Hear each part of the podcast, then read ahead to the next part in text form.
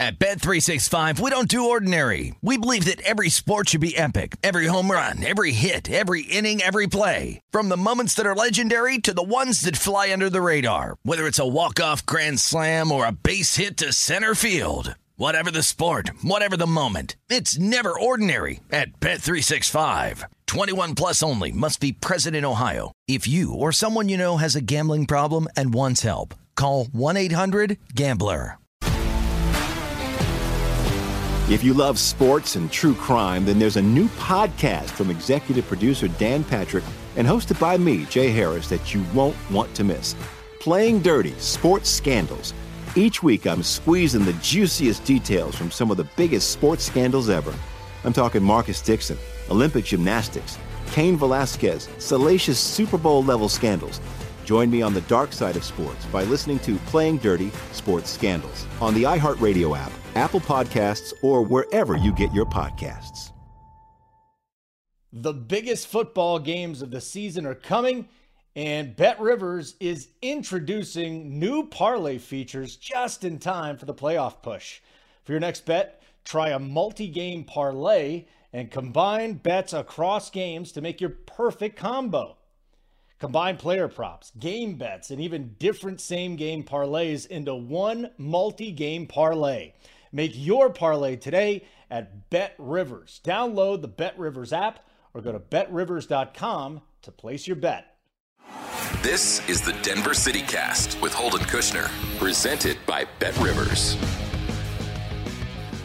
Welcome in. It is Holden from VSiN, and it's the Denver City Cast presented by Bet Rivers. Today on the show, I'm going to look at a Broncos Chiefs line or two. Uh, we'll catch up with Nate Kreckman, Altitude 92.5. we got to talk a little Avalanche. They're going very well. We got a Nuggets Jazz preview tonight as well, so maybe talk about a couple of lines in that game. Got a funny story about Nikola Jokic that I'll share as well. And uh, right now, uh, I just want to let everybody know be on the lookout because I'm going to have a fundraiser starting tomorrow to help uh, the homeless animals after the fires just devastated up north. And um, we'll try and get that going, or we are going to get that going. I'm really, really excited about it. But uh, first, let's get into these lines, and I'll discuss it at length tomorrow. But the lines for the Broncos game, and they're now 10 and a half point dogs. You know, I saw this thing fall to nine and a half as recently as yesterday. This line just keeps moving up. Everybody thinks that the Chiefs are going to blow the Broncos out. Uh, there's still a shot that Drew Lock doesn't play. I have a hard time believing, though, that he's going to sit this game out, even with the shoulder injury. He's just trying to get as much playing time as possible. Chiefs on the money line, minus 480. Remember, this is a, a Saturday afternoon game, so it's going to be nationally televised. The Chiefs, uh, they have a lot to play for. You know, they could be the number one seed, they could drop all the way down to the four seed. So they're going to need to beat the Broncos. Plus 390 for Denver. Uh, Broncos plus 10 and a half, minus 114. I mean, if you wanted to get crazy and take the four to one on the Broncos, I'd blame you. Like, I wouldn't do it, but it's a hell of a bet right there. Uh, total in this game, 44 and a half. I'm betting the unders a lot and being very successful betting the unders in these games, but I can't do it this week, right now at least. If Sam Martin's gone, and I know special teams have been a disaster, but if they don't have a punter and McManus is gone, they don't have a kicker, they're just going to go for it so often that I wonder if Lock feels pressured. He's throwing interceptions, they're turning the ball over, and it leads to some easy points for the Chiefs. So week 18, first time we've ever had a week 18. It's going to be tricky to bet early in the week, but there is one bet that I do like early in the week. And that is going to be the Denver team total under 16 and a half. So that we know the Broncos have struggled mightily, right? They scored nine points in the first meeting. It could have been 16 or 17. You know, they score the touchdown on that 85 minute drive. They get inside the 10. It didn't happen uh, of course. Uh, the Bengals game, we saw it crop up again where Lock fumbled in the red zone. We saw last week uh, they had four tries inside the five. I think a couple from the one. This cockamamie pass to Drew Lock. There's just been so many times that the Broncos have been close and have not been able to get the ball in the end zone. And that's the one concern that this this total could go over the 16 and a half, but I'm, I'm telling you right now, Broncos have scored under 16 and a half of four of five games. Four of five games they've scored 16 uh, under 16 and a half. We've got Lock with the shoulder issues. The team has a ton of problems moving the ball. There's no question about that. Um, opponents just look to stop the run now. And we see with Javonte, I, I, wonder how badly the knee is bothering him. The last two weeks, 21 carries, 42 yards. It's just not the same guy. Uh, I wonder if he's hurt. Melvin Gordon, listen, Melvin Gordon could take care of business uh, by himself. It won't be as explosive as what we saw with Javonte. But in when we saw Javonte miss a game, Melvin came out and uh, and performed very well. Performed very well.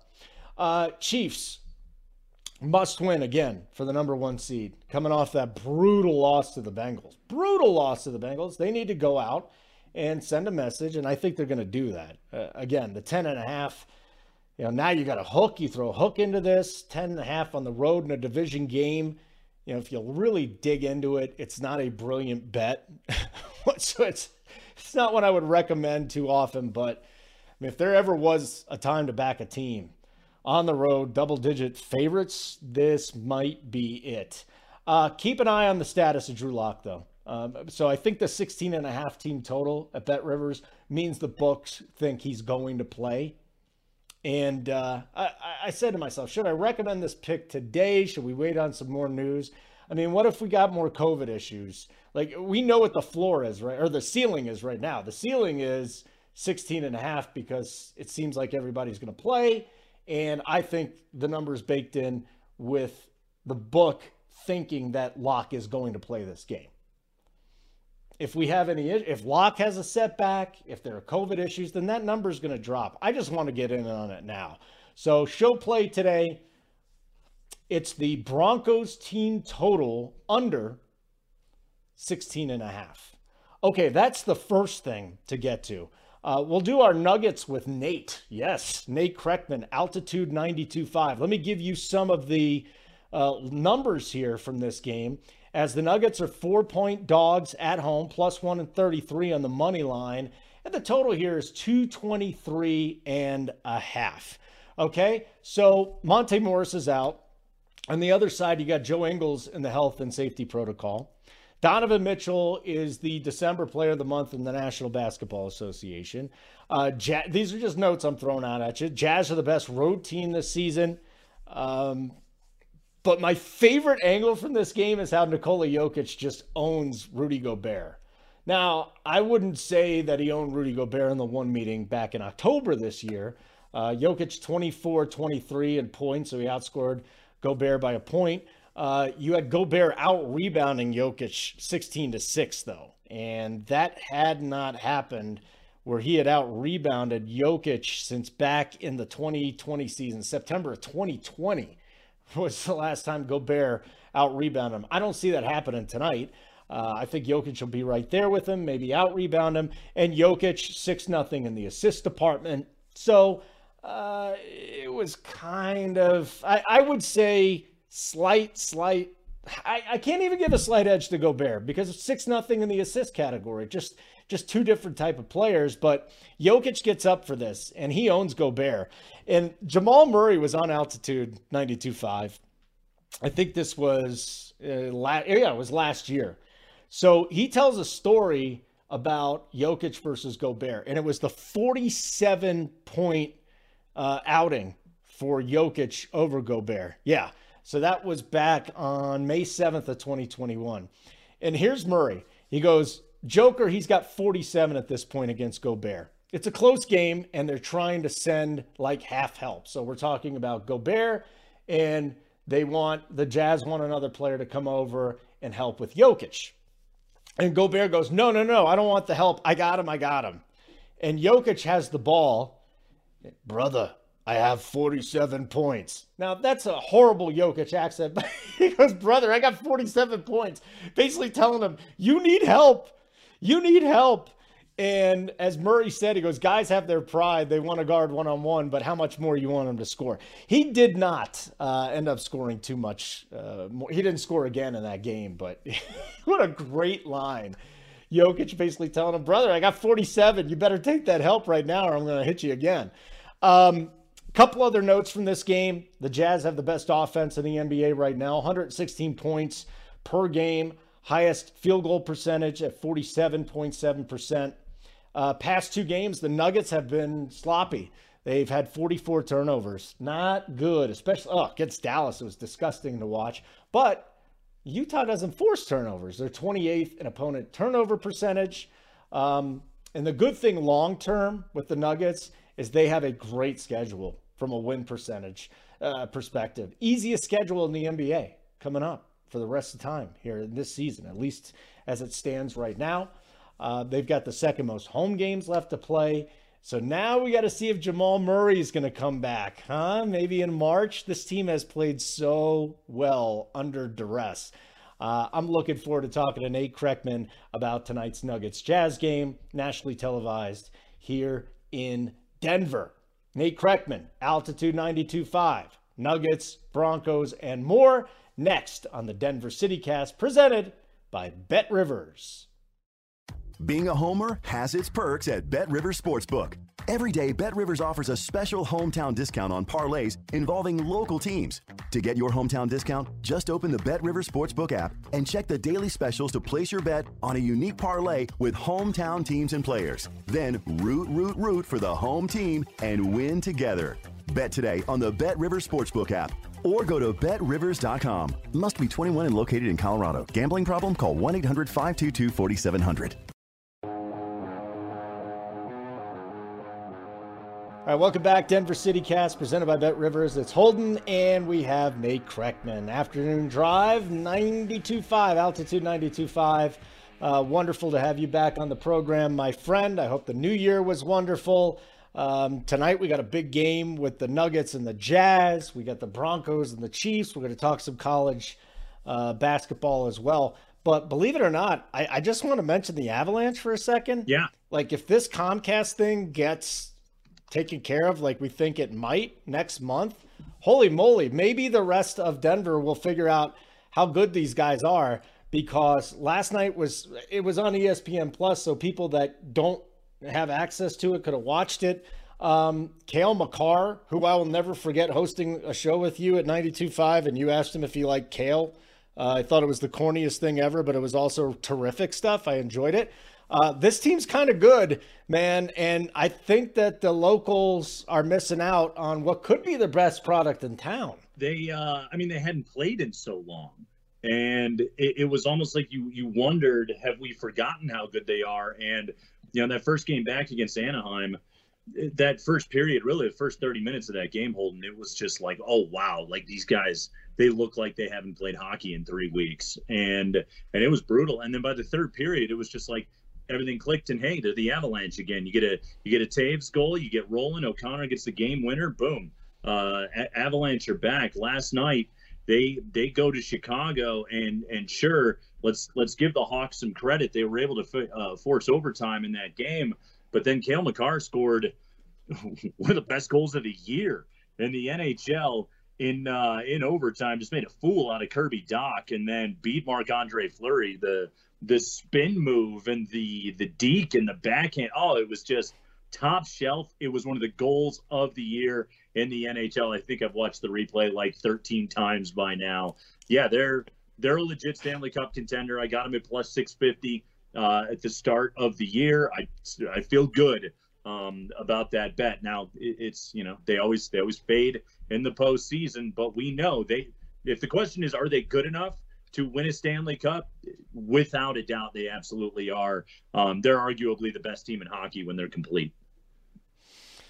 Oh boy, and, and I've said this, you know, as a guy that has covered uh, numerous hockey teams and was out in Washington for a few years and saw how that team was the most talented team in the league. It took them a decade, yeah, you know, to turn that in, almost a decade to turn that into a Stanley Cup championship. I mean, that's the one thing I'll preach with Avalanche fans, you got to be patient. I mean, the heartbreak is it's there's a better chance of them having heartbreak than there is winning a championship. But the great news about these guys is they're built for the long term. I, I, would they argue, Holden, and and I think it's you know you you I think football should be brought into this discussion. I think certainly baseball, should be brought into this discussion. But let's be honest, like the, the Stanley Cup playoffs, the the greatest uh, range of randomness occurs in the Stanley Cup playoffs. Like you know, the true test is what you are over the the sample size of 82 because uh, greatness sort of gets evened out over the course of 82 games. But when you shrink something down to a seven game series,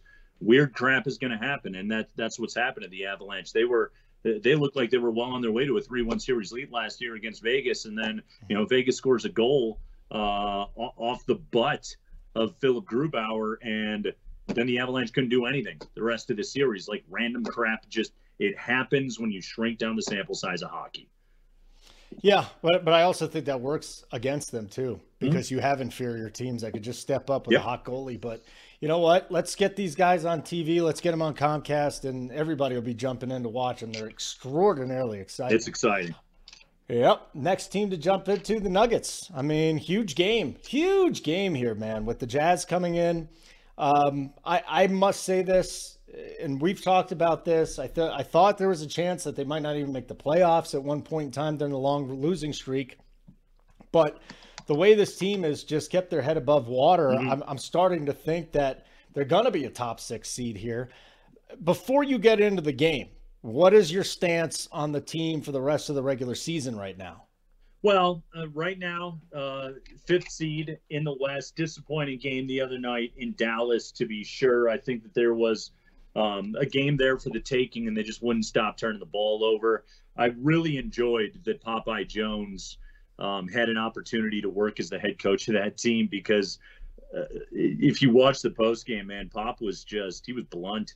He he did not um, bury his thoughts at all. He did not round his edges. I mean, he was just saying things like, um, you know, I, I told him what to do at halftime. They didn't do it and Bones Hyland doesn't know the playbook. And he just he kind of went in on these guys. But I think there's some players on this team that need to hear that stuff right now. There is some guys that aren't holding up their end of the bargain. Nikola Jokic absolutely is. Aaron Gordon absolutely is. Um, a guy that you know, I, I, I, spent a lot of time being critical of last year, and I'm not going to say I was wrong. I'm just going to say that I think he's done a hell of a job adjusting his game to the NBA. Is is Facu Campazzo, who I think is is accountable right now and is playing hard every single night. And, you know, Monte Morris has been out, and I think Facu has done a nice job. He's 5'11. He's, he's got his limitations, and I think we're all aware of them, but he's also maximizing what he has as an NBA player. Um, and his brain and his toughness are, are really something. I give Facu a lot of credit right now.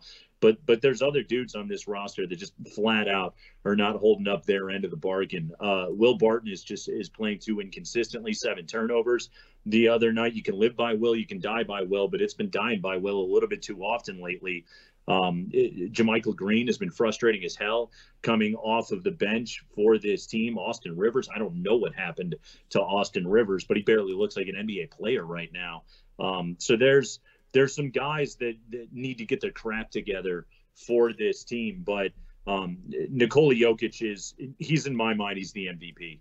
He is. I, I know I Steph's know. having a great year. I think Durant's having a great year. By PER, Nikola Jokic is putting up the greatest season in NBA history right now. This this Nuggets team, they would have, you know, Detroit's record if they didn't have Nikola Jokic right now. He's just he's too much. He's unbelievable. Um, I, I again, I think he should be the MVP.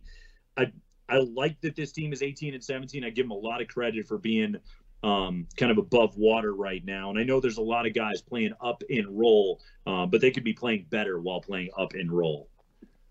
So I remember telling you this story back in October, and it happened on altitude 92.5. So Jamal Murray was asked about you know, Joker versus Gobert, and we'll see that tonight. And Murray goes, he's got 47. Yeah. They're trying to send half help, and Gobert goes, no, I got him, I got him, I got him. And yeah. Jokic goes, brother, I got 47. You know, I got 47 on you. You could bring the help whatsoever. Why has Jokic had so much success against this guy, the defensive player in the year? And all right, the first meeting this year, almost a draw. But for the most part, over the last few years, he has dominated Gobert. Yeah, from a, from a betting perspective, I've already bet uh, Jokic over on points tonight. I saw 27 so and a half. Um, Good.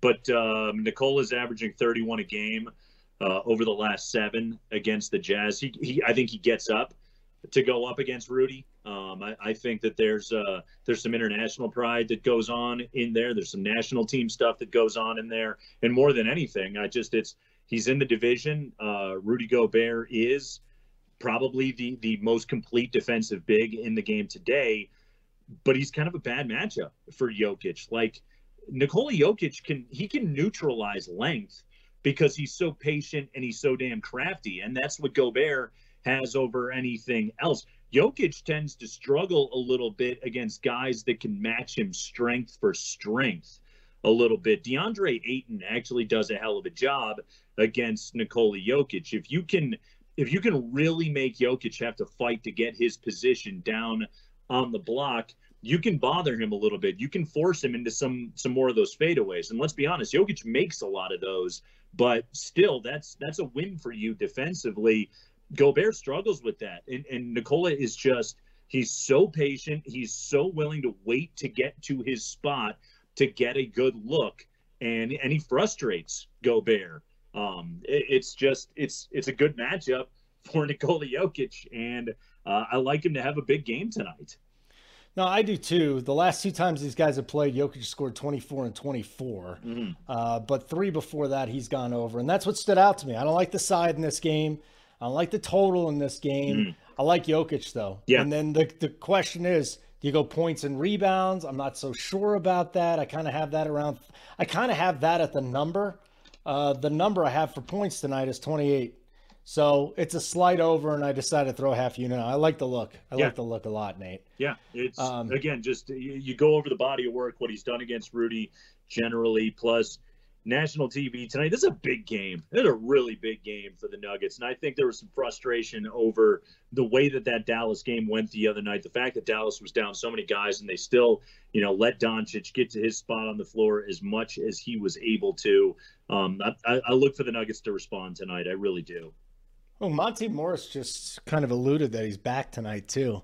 How does that change things? Let's just kind of react to that. I'm looking at it on Twitter right now. Mm-hmm. If he's back, uh, just the second unit. I mean, do you just throw him in there with the second unit and try and get some get some more production out of him here? What do you do with Morris? Yeah, first game back, I'd probably bring him off the bench and I would keep Campazzo in as the starter. Facu is, has he's played well, especially that Houston game. I mean, Facu was the MVP. Granted, you know the Rockets were in full meltdown and they were all fighting each other at halftime and guys were leaving the arena. But still, um, Facu played really, really well that night. I would stay with him tonight. Uh, beyond that, I think there's an interesting debate to be had about whether Facu or Monte should be starting. Now, if, if it's merely a merit thing, I think Monte Morris is a better NBA point guard and, and should start. And his two man game with Jokic is good.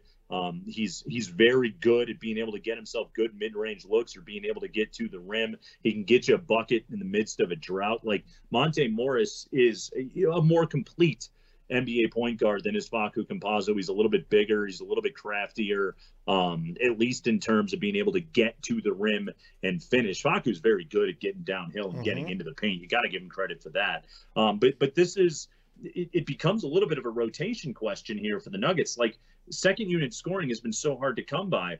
Bones Hyland has been in and out of health and safety protocols, and, and he's a rookie, and he's just he's inconsistent. I, you know, I, I hope to see a big game out of him tonight. It's interesting going up against Utah and Jordan Clarkson. Like we're hoping that Bones Hyland turns into that kind of player, but his bench scoring has been inconsistent. So are the Nuggets better off keeping Facu Campazzo in the starting lineup and bringing, even if he's the better player, bringing Monte Morris off of the bench and providing some scoring punch to that second unit, which has just been dreadful this entire season? Now, I got to talk out of both sides of my mouth a little bit here, though, because the the starting scoring hasn't been great for this team either. So why would you want to damage that by using Monte off the bench? Um, there's no perfect answer. It's a catch 22 that the Nuggets are up against right now. But co- coming off of this latest absence, if if I'm Michael Malone and this coaching staff.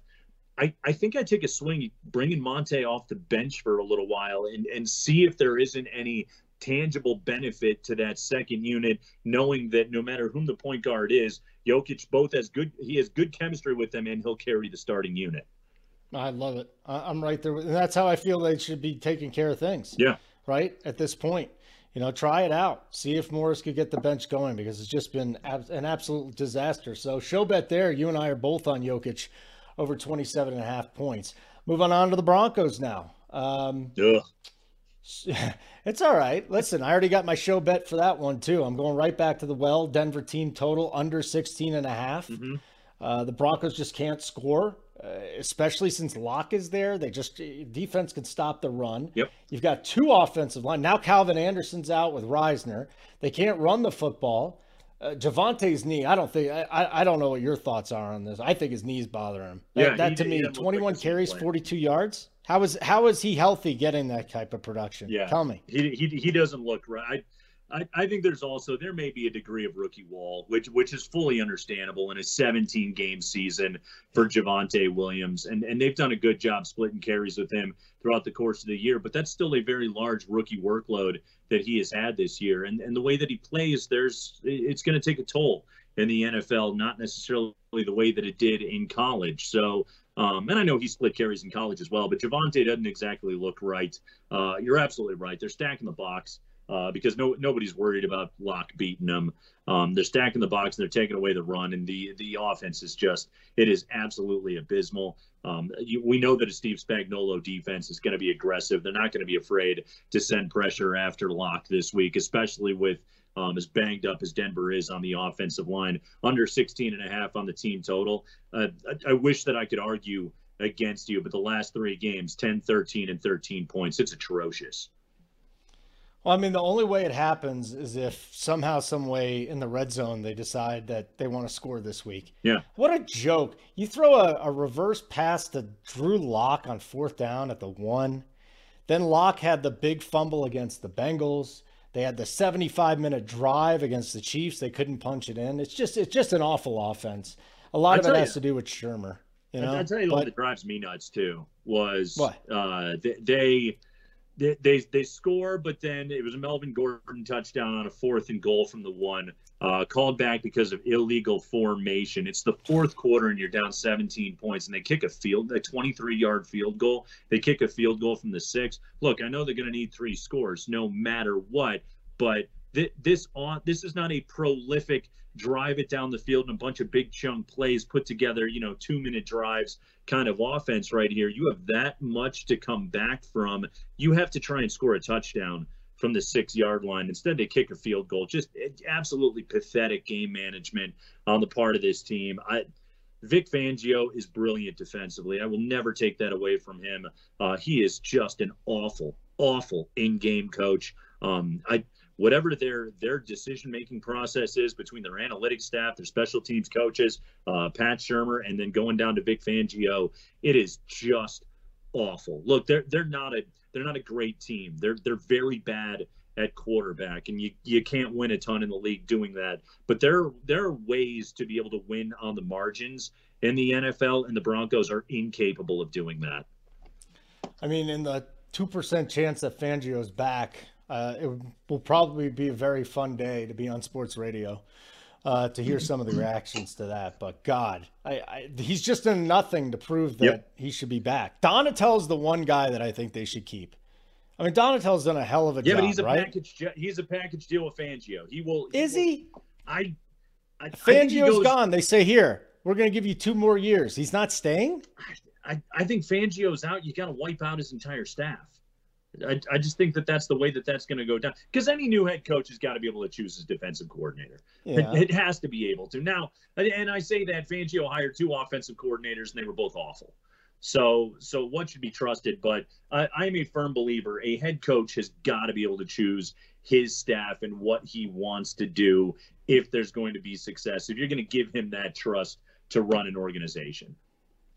Yeah. Hey, listen, I'm with you. I'm just saying, if there's one guy that deserves to keep his job, it would be him. And you know, I wouldn't, I it, I wouldn't keep it out of the realm of possibilities that he's back in some in some way, shape, or form as the mm-hmm. defensive coordinator. But again, it's going to be a new head coach around here. All right, so that's that with that. Let's talk some college basketball, uh, Mountain West Conference. You and I both had uh, some wagers in that Colorado State Air Force game. Our wagers both paid off. Let's talk Colorado State. You know, I, I, said this coming into the season. I like Colorado. I like Colorado State. Mm-hmm. Both these teams are going to the tournament. Well, now I'm starting to think, you know, the Rams can roll through the the Mountain West. We're looking at a potential four seed here in the state, and, and I'm not kidding. And I wonder what you think about that. David Roddy, obviously super stud. Give me a couple thoughts on Colorado State moving forward. Uh, right now, the team that really doesn't have a weakness is almost what I would call them. Like they, they've got toughness, they, they've got shooting, they've got ball movement. They've proven that they can win away from Fort Collins so far this year. Um, they're just they're they're deep. They're really deep. Like John Tonje is probably the best sixth man in the Mountain West Conference right now. Uh, but they can consistently. They, they went ten deep last night against Air Force. I think consistently uh, Niko Medved can, can can rely on at least nine players uh, on a nightly basis. And in this particular year, because guys are going to continue to be in and out of the lineup, that is more critical than ever. But um, yeah, they're, I think that the deepest team in that league. I think Roddy is the best player in that league. I love Matt Bradley at San Diego State, the transfer from Cal. Um, and I think he's finally starting to get clicking a little bit for the Aztecs, but I'll take Roddy all day long. Um, Isaiah Stevens might be the second best player in this league. That's how good Colorado State is. You know, last night, last night's a tough game to get a true barometer on because they hadn't played in three weeks. Um, we you, you, you had to anticipate that that was going to be tough coming out. And uh, Air Force isn't very good, but they have at least played of late. And and Air Force is just that we know what Air Force is going to do. We know what a Joe Scott team is going to do. They're going to slow the game down. Um, they're going to drain the shot clock. They're going to be patient. The the second that you lull, they're going to get a backdoor cut and get a bucket. And so yeah, that that 19 and a half absolutely jumped off the page last night of um, are they just are they counting on the betters not being conscious of CSU not having played in three weeks and Air Force just had a nice home win against Utah State. Uh, Air Force plus 19 and a half plus uh, the the first half line was 10 and a half for a team that hadn't played in three weeks. That was just like I saw that. I I couldn't I couldn't hit you know bet now quickly enough on that number right there. I'm not surprised that CSU won, um, but I'm also not surprised that Air Force easily covered last night.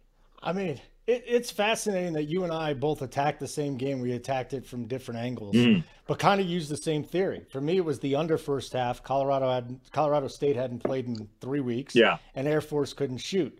Yeah, that gets into a betting discussion here, how to attack these lines. And the same thing, you know what? Colorado is coming up against Washington State. Mm-hmm that's a that's a game when they post the lines. I will probably be researching. I'll, I'll, make that line later today. What is going to be the first half total? Because Washington State it's been a couple weeks for them. We're talking two and a half weeks for Colorado. Yep. It's not like these college kids just come back and all of a sudden they start shooting. No, There's tough. nothing like games to yeah. get your legs going. It, it, it is it is absolutely tough. You you know that fatigue is going to be a part of that. You take these guys out of game shape as long as they have. I mean, I can't believe CU hasn't played since the Bakersfield game.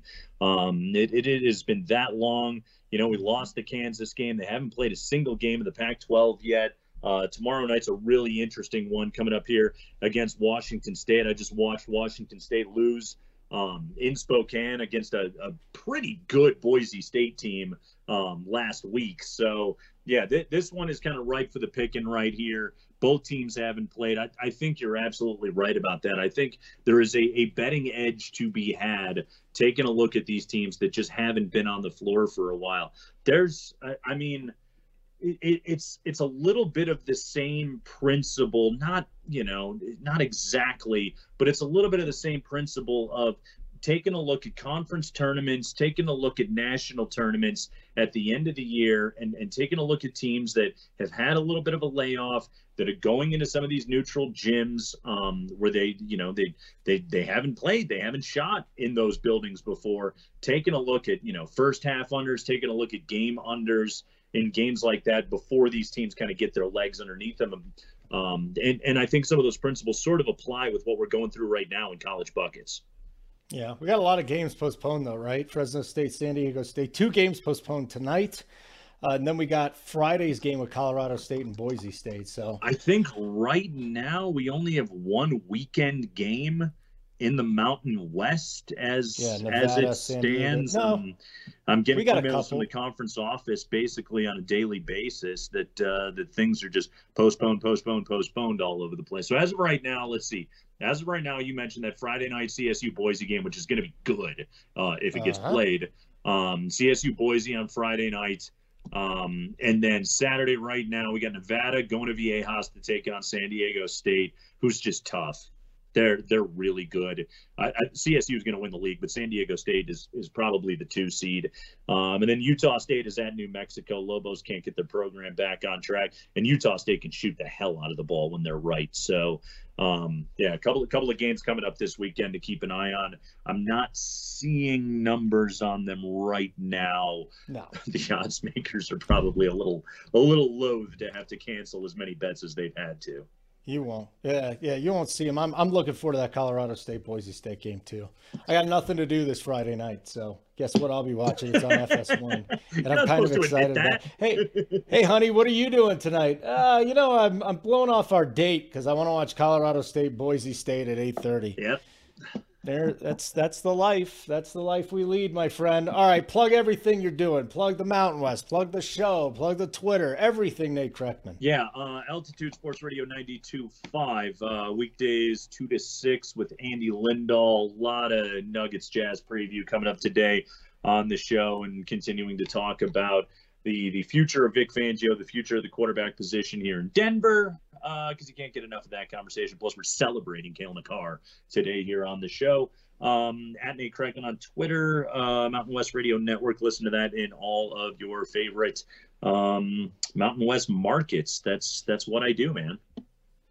Uh, cholesterol. Do you want to give me your cholesterol, your height, your weight, anything else you'd like to plug? Or you know the the cholesterol. Um, I was I was 172 last year. Uh, last Good. physical. Um, you know, she told me like don't you know you you were at a good number last year. Don't worry about checking it out. So I was pleased with that. Um, 5'11", 180. Uh, eh, 180. It was post post 185. 185. Let's be honest. Yeah, you you got little kids. There's no way you stayed at your pre-kid weight. Trust me, I know that. Although, all right, Nate Kreckman, as always, wonderful to catch up with him. Ian St. Clair, PlayColorado.com. We're going to look at uh, the November handle basketball. A lot of people betting on the NBA in the month of November. And uh, we'll wrap the show up with that. Plus, you know, we'll talk a little Avs, we'll talk a little Nuggets, and some more Broncos too. Stick around. More of the Denver City Cast presented by Bet Rivers. Bet Rivers Sportsbook wants you to be in control of your football bets. That's why players love the same game parlays at Bet Rivers. Same game parlays let you mix and match player props and game bets and gives a payout boost to the winning combinations you want to root for. Combine two bets or combine many. You pick your confidence level and then watch the game unfold. Bet on same game parlays at Bet Rivers. Download the Bet Rivers app or go to betrivers.com today. Must be 21 and located in Colorado. Gambling problem? Call 1 800 522 4700. Denver City Cast, presented by Bet Rivers, rolls on, and our Wednesday guest is Ian St. Clair from Play Colorado. I love talking with Ian because my favorite part of the month is out. We got our handle, Colorado Sports Betting by the Numbers. It is easily my favorite article on PlayColorado.com. Ian, wonderful to see your face again. Welcome back to the show. It's been a whole two days. How are things going in your world? Well, at, after that Cale Makar goal against the Chicago Blackhawks, it's it's going incredibly well, and wishing that I was as good at life as Cale Makar. You know what's interesting about that too? The game was actually available to people here in town on ESPN Plus, and I don't know how many people knew that that game was on but I'm a big Kansas fan. I went to University of Kansas, so on the computer, I had the Avs game on, and then I had Kansas on the big. And you're right, man. Woo, that goal by Makar. This kid's special. You know, we often talk about who's the best athlete here in town. Who is the and it's it's who MacKinnon, right? Jokic, one of those two. We go back and forth. But boy, Cale Makar is fun. And our our guest uh, that came on earlier, Nate Kreckman, when I was filling in with him right after Makar got the call up, it was the most uncomfortable thing I've I've heard in quite some time. But it was also funny as hell. Nate goes, "Hey, uh, do you like kale?" And it was just it was so corny that it happened to be funny. But I like Kale. I like Cale Makar. This kid's special, man. There's so much talent on this team. But I will caution, you know, it t- sometimes it takes a long time to get over the hump. And it might take a few years for this core to win it all. Well, I, I hope it's this year because it's been a few years, and the, the, disappointing losses to the Dallas Stars and then Vegas last year, especially, was incredibly difficult. I, I hope this is the year, but I there's no doubt in my mind, Cale Makar uh, uh, sealed his Norris Trophy win last night with that goal. I mean, it's just, and the thing is, and I think Erik Johnson sealed it in January. yeah, he, there's no doubt he he solidified the Norris Trophy with that goal. I mean, there's no one that's going to even come close. But I, I, think Erik Johnson said it, the veteran defenseman for the Avs, said that he's just going to keep getting better, which is incredible, and I, it's going to be fun to see. And the good news is we touched touched on this podcast with the ongoing dispute between Comcast and Altitude, it seems like there's finally going to be resolution with that, and it's going to get on Comcast. When? I keep reading this too. I'm with you, but is it really going to happen? Don't tease me. Don't tease me because I would love to get rid of my other cable subscription so I don't have two of them. I, th- okay? I think it's I think it's coming in February. I think that was the last that I read where they're they're going into resolution. Uh, they've agreed to come together, and I think it's going to be February. So instead of 25% of Denver having access to the Nuggets and the Avalanche, we might see it go over 50%, which is only going to help them. I don't I don't know what the straw is that broke the that that broke um, what is a Kroenke Sports Entertainment, but that, they've got to know at this point. You got two premium products in each of their sports. And if nobody here can watch it, is it really happening? It's like if a tree falls in a forest, does it, does it make a sound? It's, if the Avs or the Nuggets uh, have the best record in the regular season, does anybody really know? No. No. No. Everybody is illegally streaming the thing, so we might as well, you know, get it on uh, on Comcast. Uh, boy, all right. So we started with the Avs. I, I was not expecting that, but you know, as things go on, uh, this show will continue to focus on that. And last night at Even Money, I didn't have a show yesterday. It's unfortunate because I had a really good night. Uh, I had the under Air Force Colorado State game in the first half, which, by the way, see it, these guys are just rolling. They're absolutely oh, yeah. rolling. Um, they're they're going to be. I think that they could put themselves in a position to be a top four seed in the NCAA tournament, and I kid you not with that. Easily. And then Kadri last night even money on an assist? Are you kidding me? This guy, he's just too good too. So I, am loving the Avalanche right now, and I really do hope that the rest of Denver gets to experience it because yeah, it is expensive to go to a game. It's really expensive, and when you just can't even watch it on TV, it's it's almost like you're registering nothing, Ian. Yeah, that that's basically it. And I, I think once they get back on TV, hopefully in February, that will spur an interest, and I think it'll increase betting interest, not just for the the Avalanche, but the but the Nuggets. And you mentioned the the revenue report.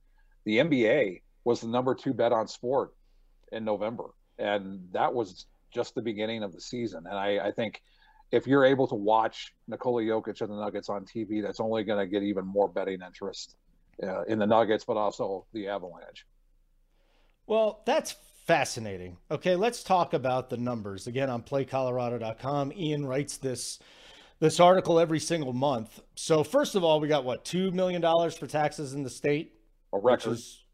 a record. So a Most. record 2 million dollars in taxes. That's kind of nice. And that's only going to grow. Oh, absolutely. Right? I mean, during the summer months in a couple years, we're probably going to get $2 million in taxes right? As as this thing continues to grow. Absolutely, I think we're seeing okay. the maturity of the sports betting market since it launched in 2020. A lot of it at the early going was free bets and promos, and that's not taxable for the sports books.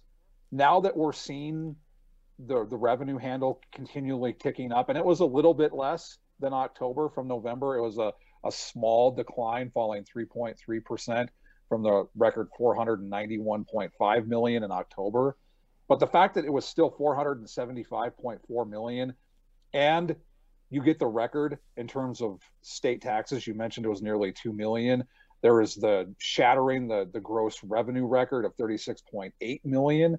I, I mean, this is just going to continue to be the case for the Colorado sports betting market, and it's you're going to see the taxes be around this mark, I think, and I think that was one of the biggest problems with industry insiders and some of my coworkers at, at PlayColorado.com was that the tax revenue wasn't as high as we thought it should be. Well, I think we're starting to see that finally coming in to the, the to the point that's going to settle and it's going to be at this mark. I think consistently going forward.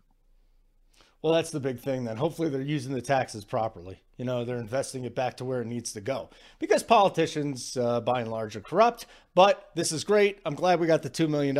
It can be spent wisely, uh, and hopefully it is. Well, let's get into this. Though. A, a good. Here, oh, yeah, sorry. It's important to point out that 10% of the Colorado sports betting tax goes to Colorado Water. It goes to the Colorado Reservation Beautiful. Project. So it's going to help the state and with a with a huge necessity. Anyone who's, I mean, everyone li- listening to this or lives in Colorado or in the West knows that there are going to be water issues. There are currently water issues. And the fact that sports betting is going to help with that is one of the reasons why I think this passed in 2019 with Resolution DD.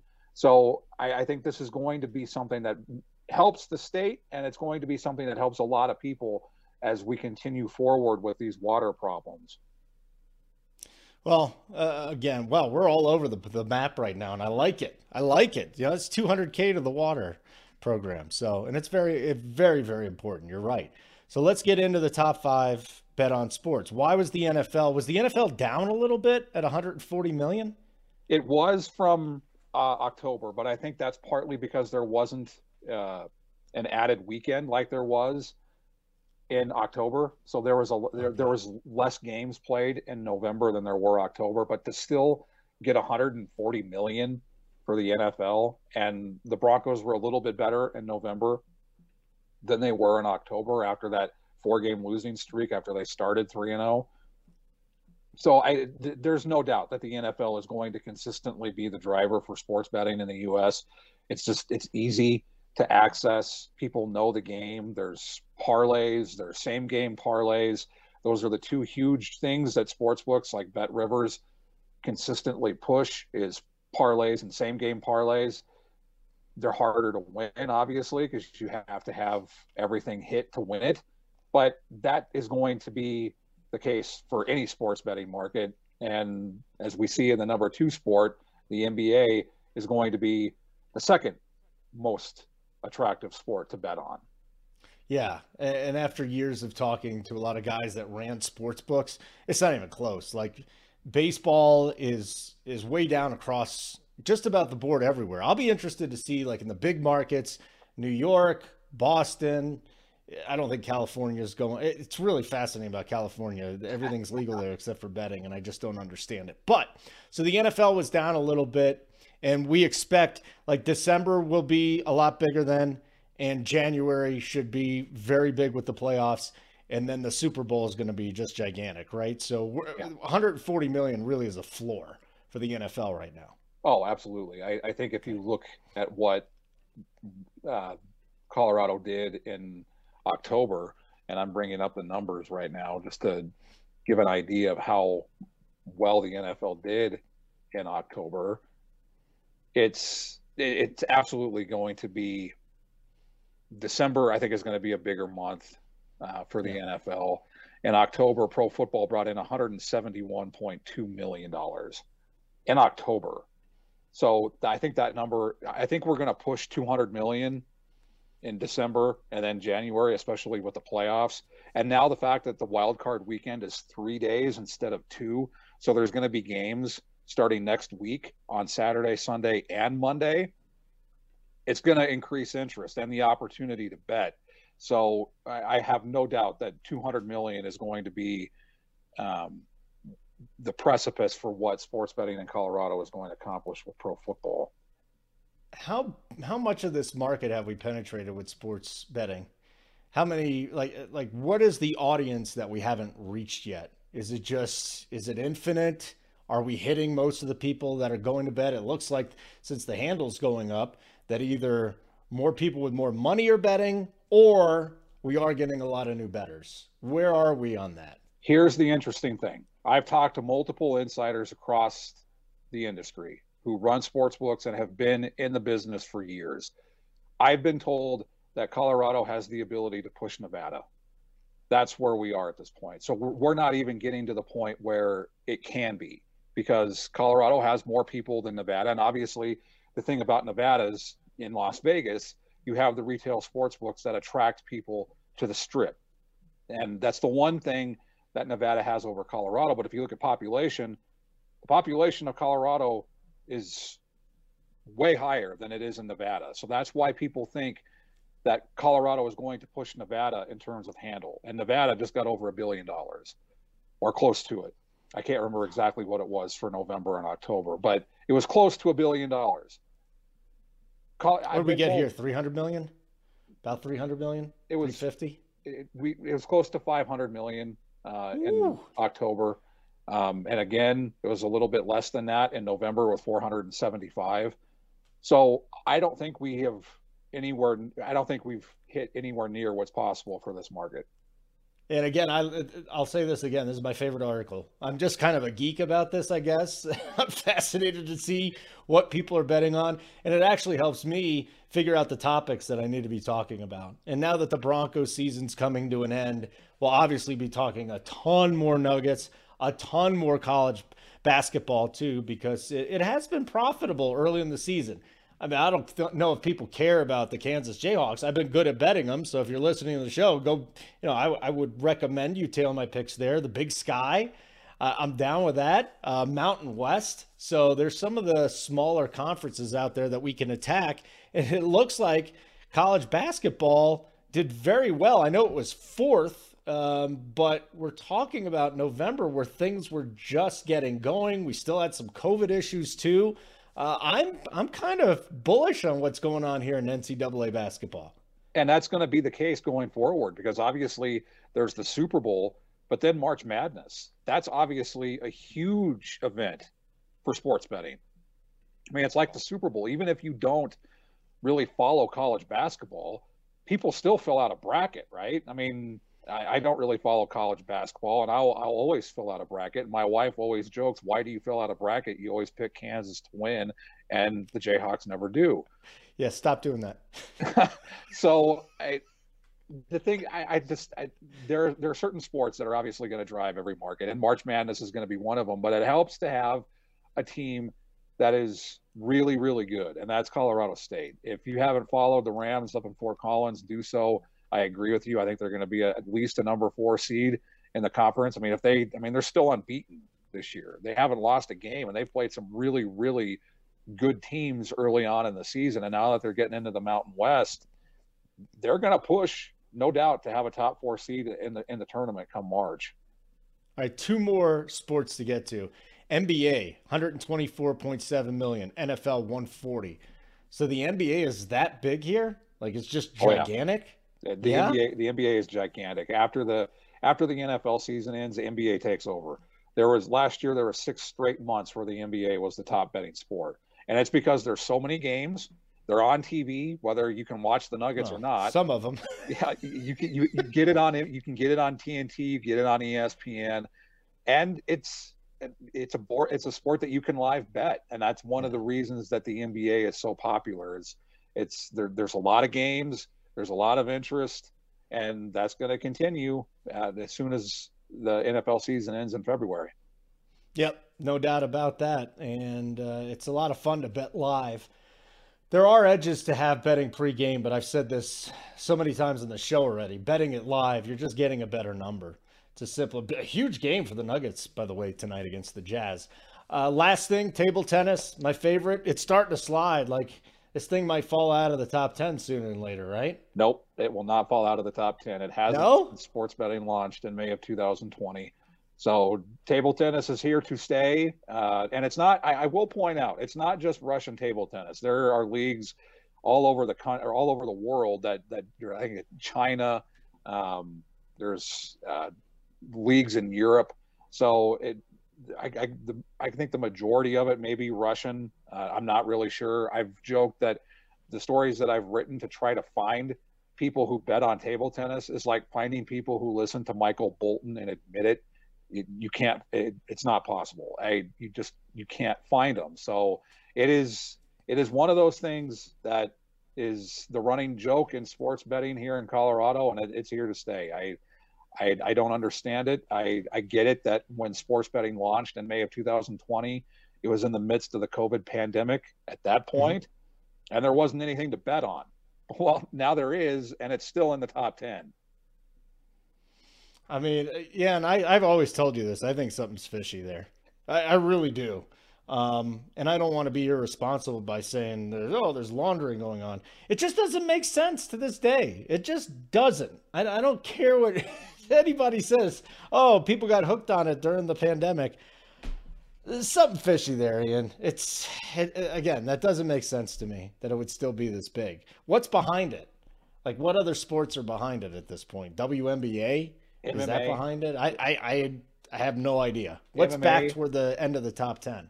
MMA is usually behind table tennis. Uh, it, it, it's fascinating. Uh, I mean, the fact that tennis has now overtaken table tennis is yeah. interesting to me, especially uh, since there really aren't any majors going on. Now, obviously, in January, we'll have the Australian Open. Mm-hmm. But I, I think the one thing that I think stands out is since you have these and I've said this before, I'll say it again. You have these you have these table tennis matches are early in the day. It's before the NFL, it's before bowl season, it's before college and NBA basketball. So you're able to get a little bit of a, a betting fix early in the day. The matches are quick, mm-hmm. so you get quick payouts. They last what, like five, ten minutes. So I, I think that's where the attraction is, is that the games or the matches are early in the day and they're quick payouts. Okay. Okay, very good. Ian St. Clair, play Colorado. Uh, let's get some of your thoughts on the Broncos here headed into the final week. Uh, I have been targeting this under 16 and a half team total for a little while now. Kansas City's coming in here. Saturday game, everybody's going to be watching. The Chiefs are motivated. So this was not good that the game got moved to Saturday, to be perfectly honest with you. Not for the Broncos, but maybe it was good you have been a Broncos fan, uh, what, since the 70s? At least the 80s, right? Well, I was born um, in 81, so. All right. You were born in 81. Excuse me. You always talk about like the 70s and the 80s, so I feel like you you know that. Okay. So, since the 80s, the Elway era, you you remember most of that. Like oh, yeah. you're a diehard. Can you root against your team this weekend playing the Chiefs so you get a better a better draft pick? Uh, it's not so much rooting for the Chief, rooting against the Broncos as so much where it's just knowing that you mentioned a motivated Chiefs team. I think the Chiefs are going to come in incredibly ticked off since they just lost to the Bengals and potentially I lost the ability to be the number one seed. And I think that's why the NFL flexed this game from Sunday at 2:30 to Saturday at 2:30 hmm. because mm. the Titans at that point will have beaten the Texans. And there have been a lot of wackadoo things that have happened this season. So it wouldn't surprise me if the Texans somehow beat the Titans. But they didn't want the Chiefs to rest Patrick Mahomes and the rest of their starters mm-hmm. because they would have known the outcome of the Titans Texans game when they kicked off on Sunday at 2:30. That's why the game was flexed to Saturday at 2:30 in my opinion. And now they're going to come in ticked off they are going to absolutely lay wood to the Broncos. I don't see any way that this game is close. The only way it is, and I said this on my Broncos podcast at Mile High Report, is if Andy Reid and Patrick Mahomes are so far up on the Broncos that they take a, a card out of Mike Shanahan, John Elway, and Terrell Davis, and they rest their players because they're so far mm-hmm. up on the Broncos and they don't want to risk injury. But I, I, it's just knowing – that there's literally no way the Broncos are going to win this game. Yeah, the question is by how much do they backdoor cover anything? I'll, I'll just keep going toward the under, and I'll I'll look at the Broncos under 16 and a half again. You got Drew Lock with a shoulder.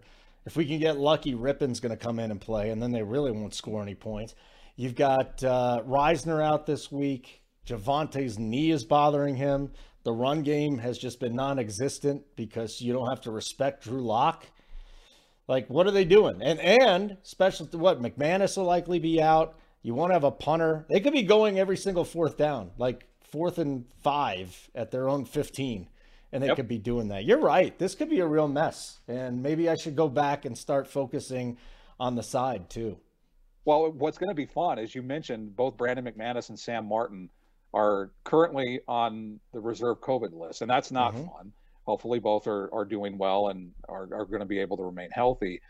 Where it becomes fun is they may not kick the whole game because obviously you have to score touchdowns to to kick extra points. Now that's not going to happen because the Broncos don't score touchdowns unless it's garbage time. But they're not going to punt. And you mentioned that. And if they're not going to punt, that means the Chiefs are going to have great field position. So I it, it could get really, really ugly on Saturday. Man, t- 10 points is a lot, though, on the road, even with the Chiefs. I, I get what you're saying, too. And I'm kind of with you. I, I feel like this will likely be a double digit spread. I just have a hard time with my own constitution, you know, backing a team plus 10 because the Broncos aren't going to be um, are laying down. I really don't believe that. Even I, I've seen teams final week of the season playing for lame duck coaches, they still come out and they try.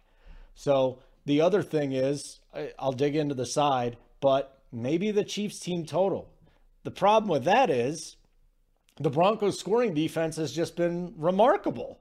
So if they can play as well as they did and they get all their guys back off the COVID list, then Kansas City, I, I can't feel comfortable betting them over. I just can't do it. Um, so that it's an interesting game to bet, Ian. It'll be an interesting game to bet. But I kind of do like the fact you you have a lot of conviction here that KC is going to come in and beat the hell out of them. Yeah, unfortunately, I, I do. I just looking at the way Patrick Mahomes responded after that loss to the Bengals. He said that they they want to come in rolling. They they want to go into the playoffs on a good note. They want to get that loss to the Bengals out of their system and they want to make a Super Bowl run. And as, as much as it pains me to say that, because I'm a Broncos fan and I can't stand the Chiefs, they are going to make a Super Bowl run. And I think the one thing that they're they they really want to do is get back on track. Yeah, no doubt about it.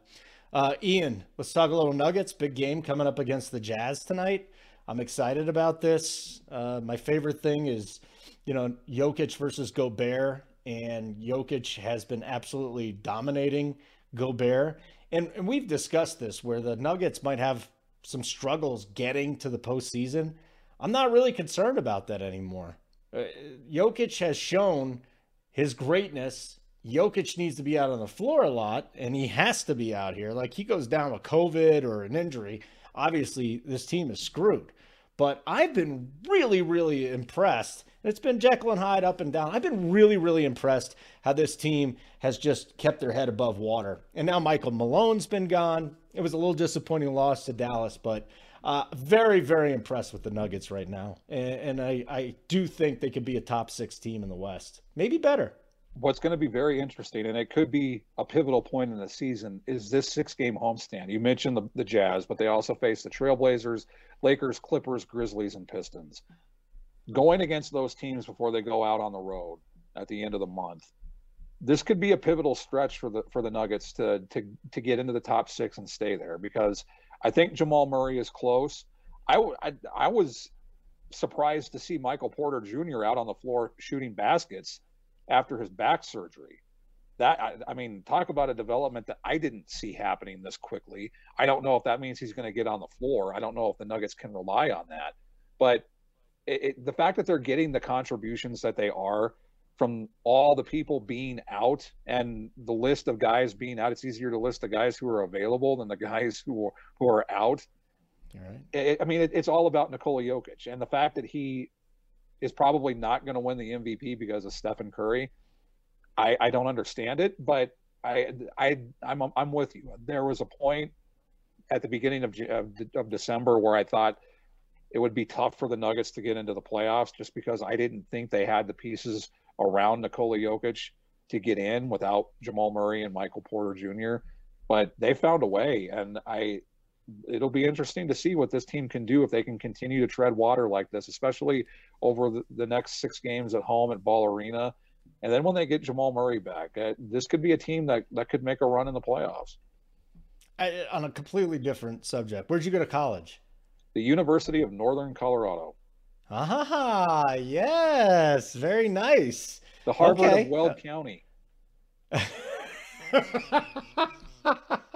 hey, listen, it's it's been a nice little run. It's been a nice little run in conference play, you know, and um, like I said, I'll be discussing a lot, a, a lot of Northern Colorado, and uh, they, what is it? They're coming off the win at Southern Utah. They've beaten some like the the breadwinners of the division, so in the conference. So if they can keep this up, boy, uh, I'll, I'll, be extraordinarily impressed. But you went to Northern, so how are you feeling about your Bears, number one in the Big Sky? I, I feel good, and I, I think that the football program has been in a tough spot since they jumped up to the to the, F, the FCS, the Football Championship subdivision in 2005. So the football program has has been in a tough spot, but the basketball program, I mean, even after Tad Boyle left for CU, the basketball program has been consistently a fun program to watch and, and a successful program. So I, I am loving it. Hopefully they, the Bears can continue this going, and I'm hoping that Ed McCaffrey can use now that he, will have the ability to recruit. Hopefully he's able to get the, the football program back up to where it was in the early 2000s. Maybe not to the level that it was in the mid 90s with Joe Glenn when they won back-to-back national championships, but it, it, it can't hurt to have a, ba- a great basketball program, and it's been a successful and consistent consistently strong program up in Greeley. Ian, always good catching up with you, buddy. You take care of yourself and plug the site one more time, your Twitter handle, and we'll get out of here. Absolutely. You can follow me at Ian St. Clair, at Colorado underscore play, and playcolorado.com is your one stop shop for news, analysis, opinion, features on anything sports gambling and betting, gambling to help make you a safer and smarter better. It sure will. And I want to let everybody know I'll be launching a fundraising campaign coming up on Thursday. We'll be helping some uh, homeless animals that were displaced because of the fires uh, up north of Denver. So we'll do that as well. For Ian, Nate Kreckman, and our producer Steven, thank you very much for checking out the Denver City Cast presented by Bet Rivers. And we will catch you tomorrow. At Bet365, we don't do ordinary. We believe that every sport should be epic. Every home run, every hit, every inning, every play. From the moments that are legendary to the ones that fly under the radar. Whether it's a walk-off grand slam or a base hit to center field. Whatever the sport, whatever the moment. It's never ordinary at Bet365. 21 plus only must be present in Ohio. If you or someone you know has a gambling problem and wants help, call 1-800-GAMBLER. If you love sports and true crime, then there's a new podcast from executive producer Dan Patrick and hosted by me, Jay Harris, that you won't want to miss. Playing Dirty Sports Scandals. Each week, I'm squeezing the juiciest details from some of the biggest sports scandals ever. I'm talking Marcus Dixon, Olympic gymnastics, Cain Velasquez, salacious Super Bowl level scandals. Join me on the dark side of sports by listening to Playing Dirty Sports Scandals on the iHeartRadio app Apple Podcasts, or wherever you get your podcasts.